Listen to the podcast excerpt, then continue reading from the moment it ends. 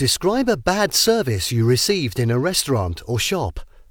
You should say when and where it happened, what happened, how it was solved, and explain how you felt about the experience.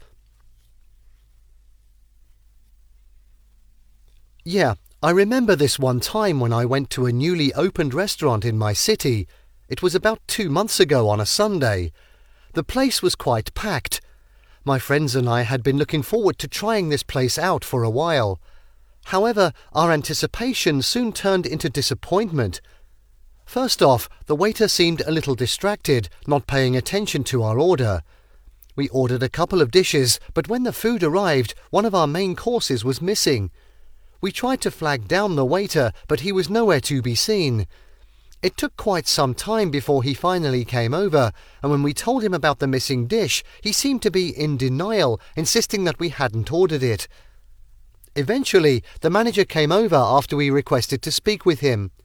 We explained the situation and he was very apologetic. He promised to bring our missing dish immediately, plus a complimentary dessert as an apology, which was a kind gesture. Honestly, I felt quite frustrated and disappointed during the experience. It's important for restaurant staff to pay attention to their customers' needs, right? Despite the manager's efforts to make up for the mishap, the initial frustration sort of dampened the whole dining experience for us.